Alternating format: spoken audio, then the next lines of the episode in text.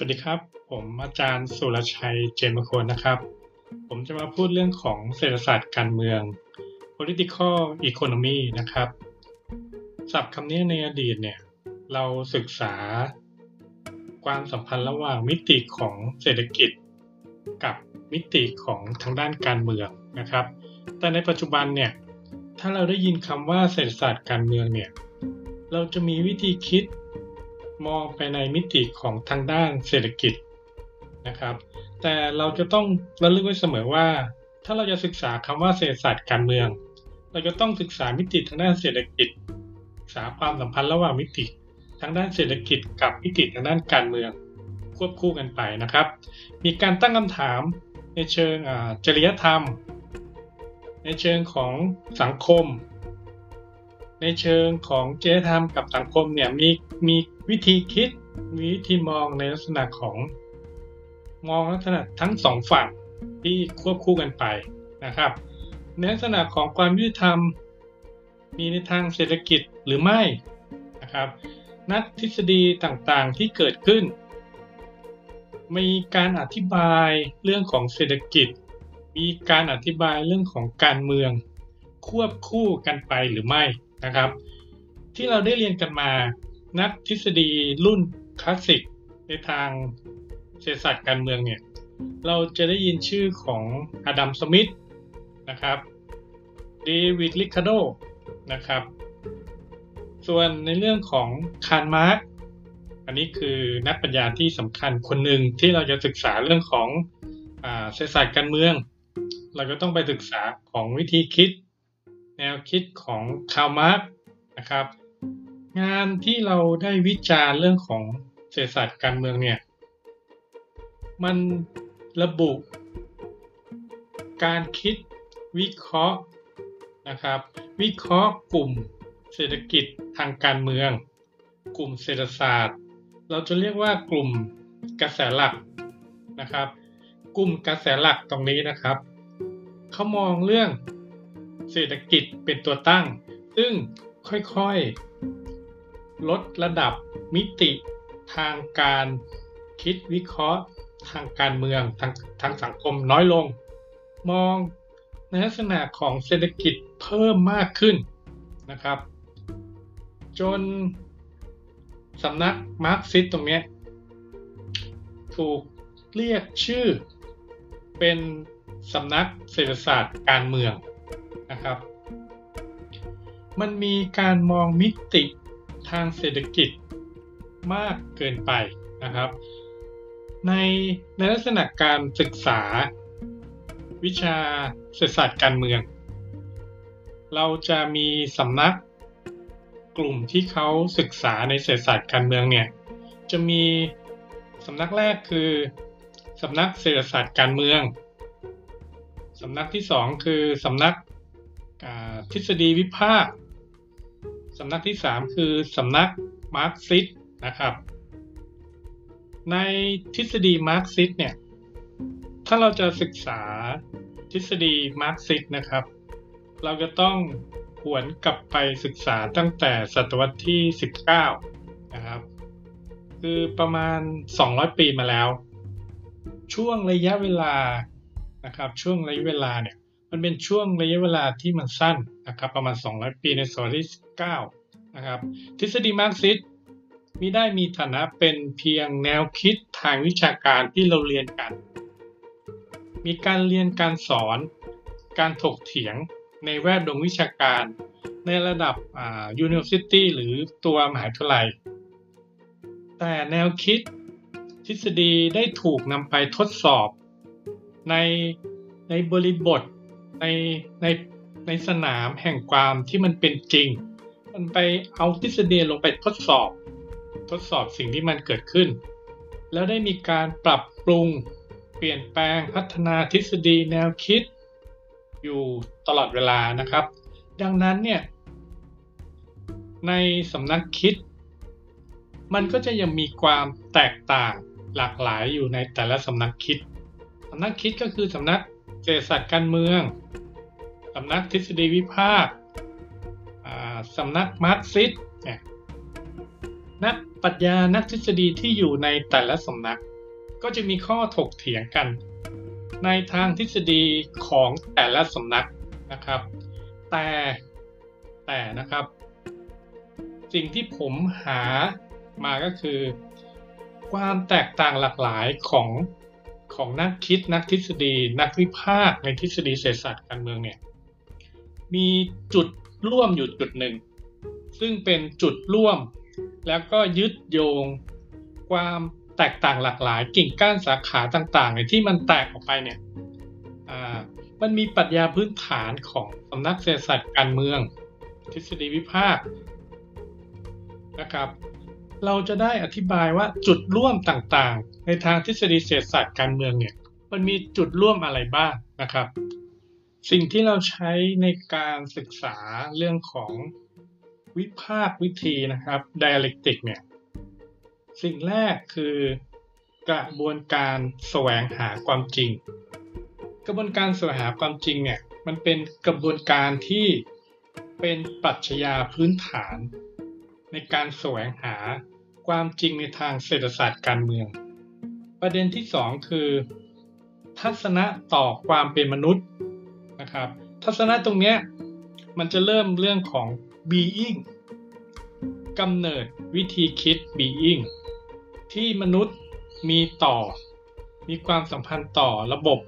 เศรษฐศาสตร์การเมืองนะครับ ประเด็นที่ 3 คือ หลักการปรัชญาเชิงพื้นฐานนะครับ เราจะเรียกง่าย ๆ คือหลักการพื้นฐานเชิงปรัชญาที่มันอธิบายนะครับ อธิบายสิ่งที่มันเกิดขึ้น ในลักษณะ positive กับ negative นะครับ ประเด็นที่ 5 คือ เส้นทางเดินของแนวความคิด positive นะครับ มันจะมีวิธีการมีวิธีการพัฒนา ในการใช้ปรัชญาพื้นฐานในการวิพากษ์กับสิ่งที่มันเกิดขึ้น เส้นทางเดินที่เป็น positive กับเส้นทางเดินที่มันเป็นเนกาทีฟในลักทิมาร์กนะครับ กระบวนการที่กล่าวมาเนี่ยมันเป็นปัจจัยพื้นฐานที่เป็นจุดร่วมของทฤษฎีวิพากษ์วิธีนะครับ ในกระบวนการแสวงหาความจริงนะครับ การที่เรามีเป้าหมายสิ่งที่สำคัญสูงสุดของความเป็นศาสตร์ ในแต่ละสาขานะครับ การแสวงหาความเป็นจริง การแสวงหาความรู้ ความรู้ที่จะนำไปใช้ในการเปลี่ยนแปลงสภาพความเป็นจริง ในการแสวงหาความจริงเนี่ยจะต้องมีกระบวนการแสวงหา เป็นเครื่องมือในการนำทางในการแสวงหานะครับ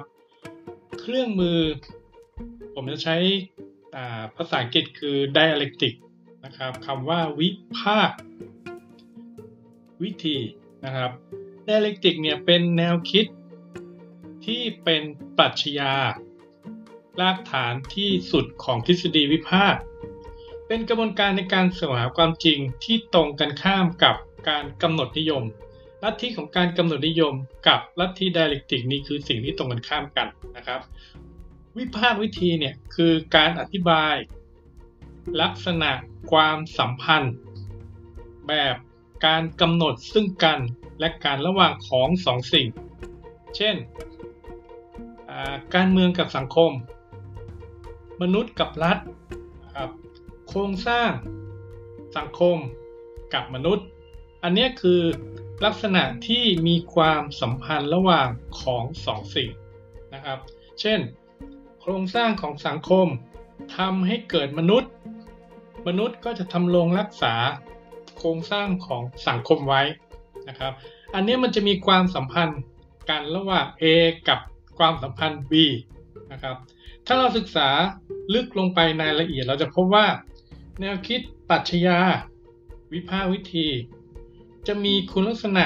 เพิ่มเติมในทางลักษณะของความหมาย แนวคิดในโลกเนี่ยคือการนำเสนอความหมายที่มีการต่อสู้ การต่อสู้ของความหมาย ผมไม่ได้พูดผิดนะครับ มันเป็นการต่อสู้ของความหมาย ที่มีการเปลี่ยนแปลงความหมายไปจากเดิม ในแต่ละช่วงเวลา มันเป็นการต่อสู้ของความหมายที่มีการเปลี่ยนแปลง ที่มีการปรับเปลี่ยนไปในแต่ละช่วงเวลา หน่วยของการศึกษาวิเคราะห์ หน่วยของการศึกษาวิเคราะห์นะครับ เราจะให้การศึกษาวิเคราะห์ ในการวิเคราะห์ของเคสกรณีศึกษาเนี่ยเราจะมองไปใน 4 ลักษณะ คือ ลักษณะแรกคือระดับของสังคม เราจะวิเคราะห์เปรียบเทียบลักษณะของสังคม ระดับของความคิดรับระดับของตัวบุคคล ระดับสภาพความเป็นจริงทั่วไป การแสวงหาความจริงทั่วไป ความหมายใน 4 ลักษณะแบบนี้มันเป็นการหาความหมายการสอบแสวงหาความจริงของกระบวนการที่เกิดขึ้น โดยทั่วไปแล้วการแสวงหาความจริงเนี่ยเราจะมีศัพท์คำหนึ่งคือสัจจะคือการหาข้อเท็จจริงสัจจะภาษาอังกฤษเรา true การค้นหาความจริง การค้นหาความจริงในเศรษฐศาสตร์การเมืองในประเด็นนี้นะครับ คือการโต้แย้ง ความขัดแย้ง โต้แย้งกันเองนะครับ ถ้าอยู่ในเชิงของการเมือง เราเคยได้ยินคำว่าเพโตนะครับเพโตเนี่ยในหนังสือ The Republic เพโตใช้หลักวิพากวิธี นะครับ ในการแสวงหาในการเข้าสู่ความเป็นสัจจนิยม คือการแสวงหาความจริงเพโตเนี่ยเสนอให้ใช้วิธีการโต้แย้งทางความคิด ประเด็นที่ศึกษา ความคิดที่อยู่ตรงกันข้ามนะครับ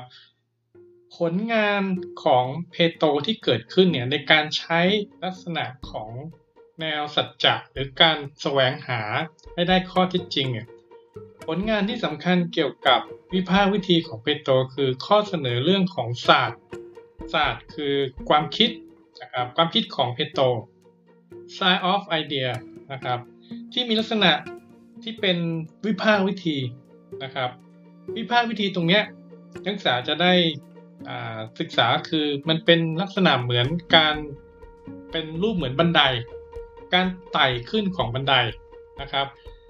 การที่เราใช้โครงสร้างของความคิด ในการใช้วิพากษ์วิธีตรงนี้มีข้อดีหลายอย่าง ซึ่งเป็นข้อถกเถียง เพื่อให้ได้มาซึ่งความรู้นะครับ อีกท่านหนึ่งนักปัญญาคนหนึ่งในทางการเมืองอริสโตเติลอริสโตเติลไม่เห็นด้วยกับแนวคิดของเพลโตนะครับเขาเสนอให้ใช้วิธีการแสวงหาความรู้ ที่ปัจจุบันเรียกว่าวิธีการทางวิทยาศาสตร์นะครับวิธีการทางวิทยาศาสตร์เนี่ยคือต้องใช้การสังเกตสภาพความเป็นจริงเป็นหลักนะครับ เป็นแกนกลาง ข้อสรุปที่ได้ก็คือวางอยู่บนหลักความน่าจะเป็นนะครับนักศึกษาคิดดีนะครับว่าวิธีการทางวิทยาศาสตร์นี้คือ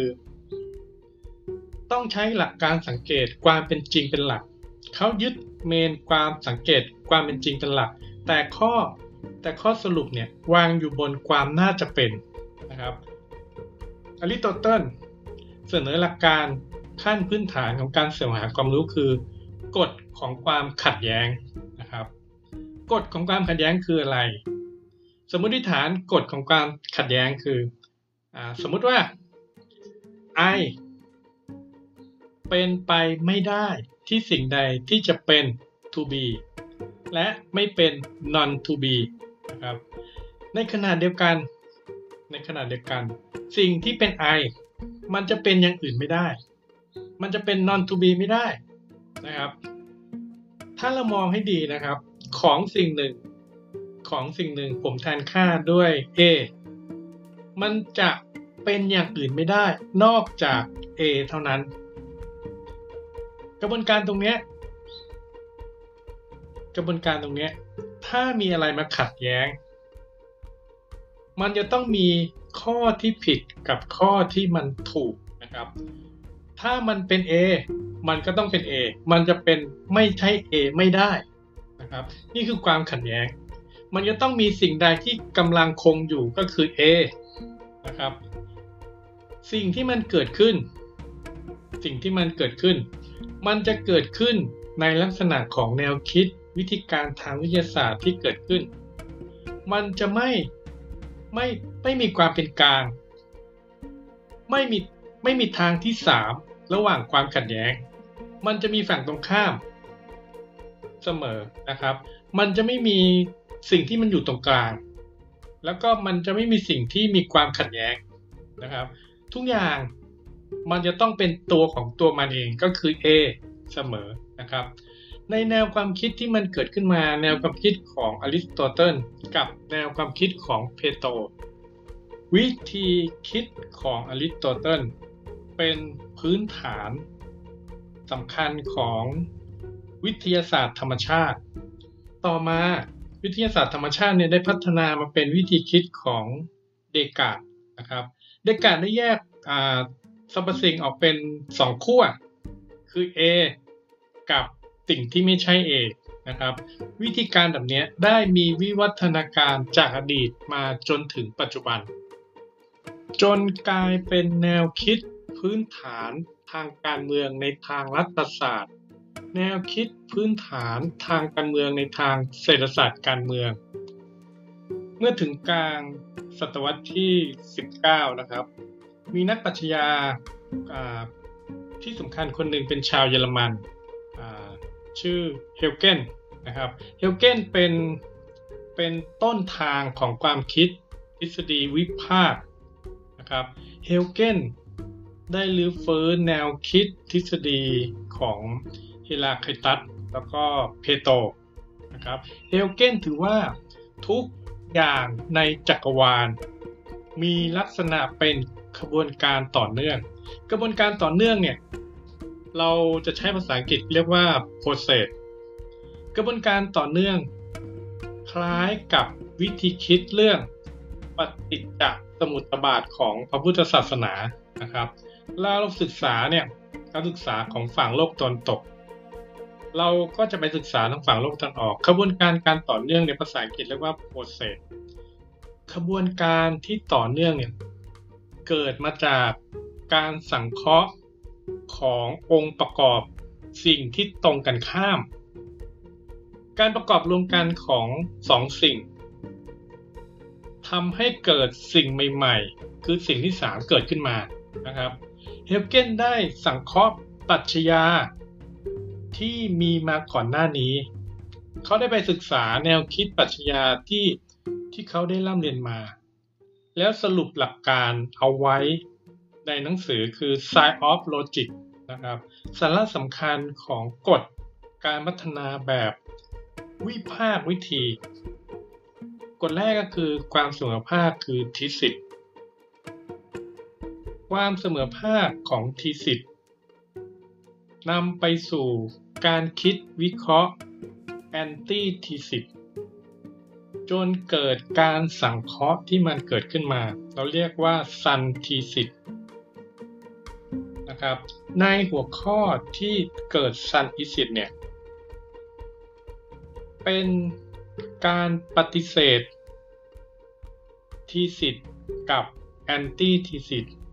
เราเรียกว่ากฎของการปฏิเสธ แห่งปฏิเสธนะครับ law of negative of negative นะครับกฎตรงเนี้ยมันเป็นลักษณะของการเปลี่ยนแปลง กฎของการเปลี่ยนแปลงเชิงปริมาณ ไปเป็นเชิงคุณภาพนะครับนึกออกอยังครับ มันเป็นลักษณะของงานวิจัย กฎของการเปลี่ยนแปลงเชิงปริมาณไปเป็นเชิงคุณภาพ กฎของการ เปลี่ยนแปลงเชิงคุณภาพ ไปเป็นเชิงปริมาณนะครับ ในการประยุกต์ใช้ทั้งการเปลี่ยนแปลงเชิงปริมาณไปเป็นเชิงคุณภาพ กับการเปลี่ยนแปลงเชิงคุณภาพไปเป็นเชิงปริมาณเนี่ยเฮลเกนมีจุดร่วมกับเพโตคือลักษณะของจิตนิยมนะครับเฮลเกนกับเพโตเห็นพร้อมกันคือมีจุดร่วมพร้อมกันคือจิตนิยม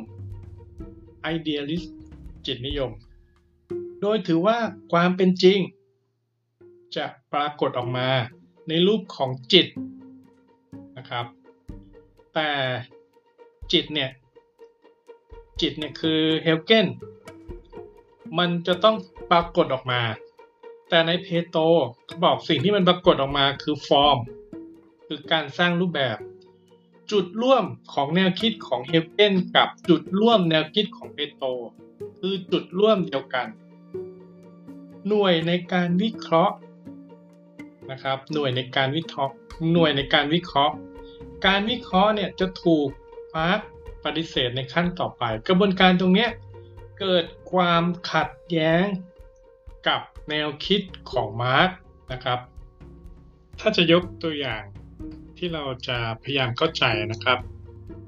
ผมยกตัวอย่างว่าทีสิทธ์เนี่ยเราจะมองเป็นเรื่องของฝ่ายรัฐบาลครับแอนตี้ทีสิทธ์ก็คือเราจะมองเป็นของฝ่ายค้าน เราจะได้ซันทีสิทธ์คือข้อสรุปทั้งฝ่ายรัฐบาลแล้วก็ฝ่ายค้าน อันนี้จะมองภาพออกเลยนะครับว่าฝ่ายรัฐบาลจะเรียกว่าทีสิทธ์ฝ่ายค้านเราจะเรียกว่าแอนตี้ทีสิทธ์ ข้อสรุปเนี่ยคือซันทีสิทธิ์ถ้าเรามองรูปแบบการปกครองแบบนี้มันเป็นสิ่งที่เกิดขึ้นและจะมีพัฒนาการที่เกิดขึ้น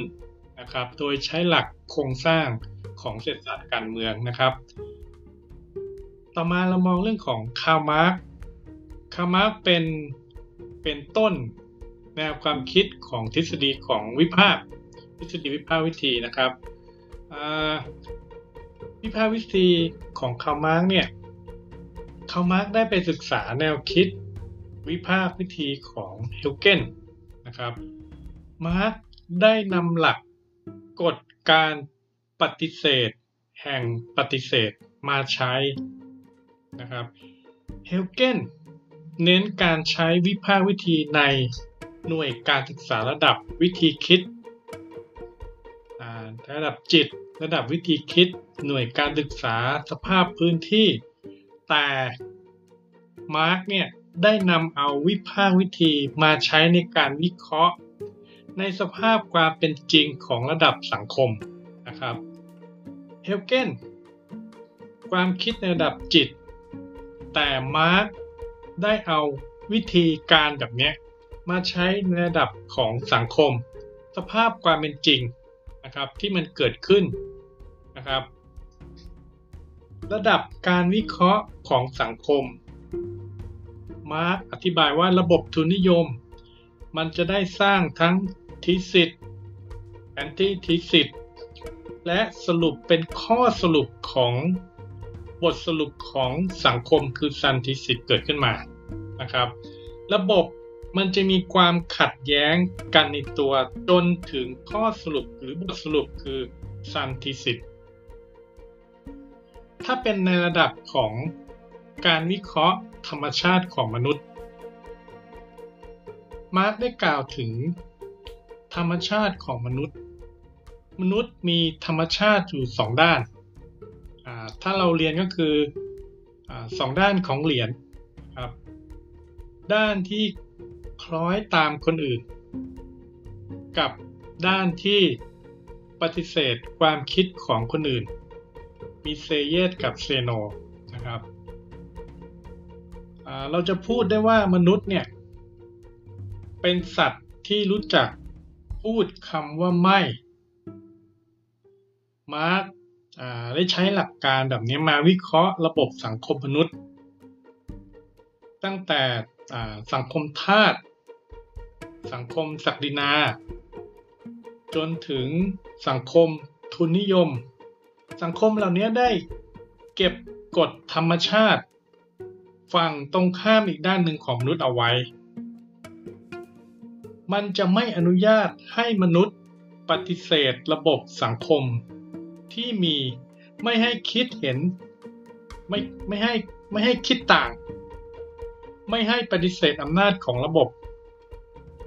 ในชั้นต่อมานะครับ นักคิดนักทฤษฎี วิพากษ์ของสำนักแฟรงก์เฟิร์ตเช่นเฮอร์เบิร์ต มาร์คูเซอได้พัฒนาแนวความคิด วิธีการที่ระบบของสังคม เก็บธรรมชาติของมนุษย์แบบนี้ไว้ เราจะเรียกว่าสังคมมิติเดียวนะครับ ผู้คนที่เป็นผลผลิตจากสังคมแต่ละสังคม ที่เป็นมนุษย์ในมิติเดียวเนี่ย มันจะกลายเป็นการสร้างสังคมผู้คนที่มีลักษณะการใช้สื่อ มาเป็นตัวนำนะครับในสมัยของฮิตเลอร์นะครับ ทฤษฎีที่เราใช้แบบนี้นะครับ ความขัดแย้งในด้านทั้งสองด้าน ความเชื่อพื้นฐานที่มีต่อลักษณะทั้งสองด้าน ของมนุษย์เนี่ยนะครับทำให้ทฤษฎีวิพากษ์มีคำอธิบายที่เพิ่มขึ้นมา มนุษย์ได้ค้นพบเรื่องของกฎของแรงโน้มถ่วงนะครับ ซึ่งกฎของแรงโน้มถ่วงของโลกเนี่ย เป็นกฎธรรมชาติ natural order นะครับ กฎนี้ มันจะทำให้มนุษย์ต้องก้มหัว ลงสู่ที่ต่ำ เหมือนกับการไหลของน้ำ แต่ความเป็นมนุษย์เนี่ย ยังมีอีกด้านหนึ่งที่จะต้องปฏิเสธกฎของแรงโน้มถ่วงของโลกตรงนี้นะครับ ด้วยการสร้างสิ่งที่พุ่งตรงไปหรือทยานหนีกฎ ของแรงโน้มถ่วงคือการสร้างเครื่องบินขึ้นมานะครับ เราจะไม่อ่อนน้อมกับกฎของแรงโน้มถ่วงนะครับเมื่อเรานำวิธีการดังกล่าวมาประยุกต์เรื่องของในทางการเมือง มนุษย์ก็จะมีทฤษฎีในทางเศรษฐศาสตร์ในมิติของการเมือง เราจะมีวิธีคิดในทางเศรษฐศาสตร์แห่งการเมืองคือย้อนตวนกระแสนะครับ ทัศนะต่อมนุษย์ ทัศนะต่อการเมือง อิทธิพลของความคิดในทางในทางเศรษฐศาสตร์ มันทำให้มนุษย์ มีกระบวนการคิดเห็นสิ่งใหม่ๆ ที่เกิดขึ้นมา ด้วยวิธีการวิพากษ์นะครับ การหาสิ่งที่มันเกิดขึ้น การวิพากษ์วิธี มันจะนำพาไปสู่วิธีคิดเรื่องของความขัดแย้งของคู่ตรงข้ามนะครับ เมื่อเราไปศึกษาความขัดแย้ง ศึกษาคอนฟ lict ของความขัดแย้งของคู่ตรงข้ามด้วยวิธีวิทยา ของสำนักเศรษฐศาสตร์การเมืองต่างๆ ที่เกิดขึ้น เราใช้การคอนฟ lict การขัดแย้งของคู่ตรงข้าม เราจะมีหัวใจที่สำคัญ ของความขัดแย้งโดยการที่เราใช้ ความขัดแย้งเนี่ยความขัดแย้งเนี่ยเป็นหัวใจสำคัญของการเกิดวิภาควิธี ตรงนี้ก็เป็นจุดสำคัญนะครับว่าเรื่องของการทำวิภาควิธี ความขัดแย้งเป็นหัวใจสำคัญของการเกิดองค์ความรู้ใหม่ๆ ที่เกิดขึ้น ถ้าเราจะกล่าวถึงความขัดแย้ง ความขัดแย้งเนี่ยเป็น ปัจจัยพื้นฐานของสำนักเศรษฐศาสตร์การเมือง มันจะมีวิธีคิดทัศนคติของการมองโลกในแง่ร้าย คือการมองหาแต่ด้านที่มันเป็นปัญหาข้อตกเถียงข้อโต้แย้งความขัดแย้งต่างๆ ในทางการเมืองนะครับ ถ้าเรามองในฐานะประเด็นของนักคิด เราเนี่ยไม่ใช่ ไม่ใช่ผู้สร้าง เราเราไม่ใช่ผู้สร้างของความขัดแย้ง ความขัดแย้งเนี่ยมันมันดำรงอยู่ในธรรมชาติของการเกิดวิพากวิธีนะครับ เราจะต้องคิดให้ได้ว่าผู้ที่แสดงผู้ที่ค้นหาสิ่งที่มันเกิดขึ้นเนี่ยผู้วิเคราะห์เราต้องทำความเข้าใจในสิ่งที่มันเกิดขึ้น ในการแสวงหา ความขัดแย้ง ความถูกต้อง ในสิ่งที่มันเกิดขึ้น แล้วเราก็เข้าไปจัดการความขัดแย้งขจัดความขัดแย้ง คลี่คลาย จัดการตนเองตามหลักธรรมชาติ ในสิ่งที่มันเกิดขึ้นนะครับ วิธีคิดในการมองโลกของความเป็นมนุษย์ ผมจะใช้ศัพท์คำว่า being นำไปสู่การเกิด becoming นะครับคำถามพื้นฐานเชิงปรัชญา เราจะเริ่มต้นด้วยวิธีคิดพื้นฐาน ต่อต่อโลก ต่อการดำรงชีวิตของมนุษย์ ต่อสรรพสิ่ง ต่อธรรมชาตินะครับ ปรัชญาพื้นฐานทฤษฎี ทฤษฎีวิภาค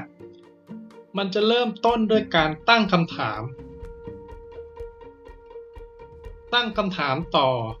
สิ่งที่เกิดขึ้นพื้นฐานต่อธรรมชาติของความเป็นมนุษย์นะครับ มนุษย์เป็นคำถามที่นักเศรษฐศาสตร์การเมืองให้ความสนใจมาตั้งแต่เริ่มต้นนะครับ มนุษย์เป็นตัวก่อเกิด ระบบสังคม ระบบเศรษฐกิจ ระบบการเมือง เศรษฐศาสตร์ การเมืองก็ถือว่าตนเองเนี่ยมีสถานะ เป็นทฤษฎีสังคม social theory นะครับ มันมีความสนใจมีความสัมพันธ์ระหว่างคนกับคน คนกับสิ่งของนะครับ การที่เราตอบคำถามว่าธรรมชาติของมนุษย์เป็นอะไร จึงต้องมีการนำพาการนำไปสู่สิ่งที่สูงสุด มันเป็น สิ่งที่เกิดขึ้นของสันติสิทธิ์นะครับผมขออนุญาตยกตัวอย่างนะครับ ตัวอย่างหนึ่งที่เราจะได้มองเห็นว่าการที่เกิดขึ้น ของเศรษฐศาสตร์การเมืองเนี่ยมันเป็นอะไรบ้างนะครับ มนุษย์เราเนี่ยผมยกตัวอย่างมนุษย์คือเมล็ดพืช เรากำลังที่จะเป็นในวันนี้กำลังที่จะเป็นในวันนี้ ผมใช้ศัพท์ภาษาอังกฤษคำว่า being being เนี่ยคือเมล็ดพืช แต่ในวันนั้นเนี่ยมนุษย์เรามีศักยภาพคือ becoming เราจะคลี่คลายการเจริญเติบโตเป็นต้นไม้ใหญ่ในอนาคต จากเส้นทาง being สู่ becoming มันต้องผ่านอะไรบ้าง ผ่านกระบวนการอะไรบ้างนะครับ ในกรณีนี้เม็ดพืชเนี่ยมันต้องผ่านความอุดมสมบูรณ์ของดิน อากาศ น้ำปุ๋ยแสงแดดที่จะทำให้เม็ดพืชนี่มีการเจริญเติบโต มีการเจริญงอกงามนะครับ ในกรณีของมนุษย์ หรือในกรณีของรูปแบบกรรมของที่เป็นประชาธิปไตย กว่ามันจะมีกระบวนการการพัฒนามาได้ จาก being สู่ becoming มันก็จะเข้ากระบวนการของระบบของสังคมนะครับ ถ้าเราจะศึกษาหรือสังเกตในงานวิจัย เราจะเห็นคำว่า being มันเป็นสภาวะที่กำลังเป็นอยู่ในปัจจุบันนะครับ เป็นอยู่ในปัจจุบัน ศักยภาพที่มันจะเคลื่อนไปในอนาคต มีองค์ความรู้ในอนาคต มีองค์ความรู้ที่แตกฉานในอนาคต สิ่งที่เกิดในอนาคตเป็นองค์ความรู้ใหม่ที่เกิดขึ้น เราจะเรียกว่า becoming นะครับ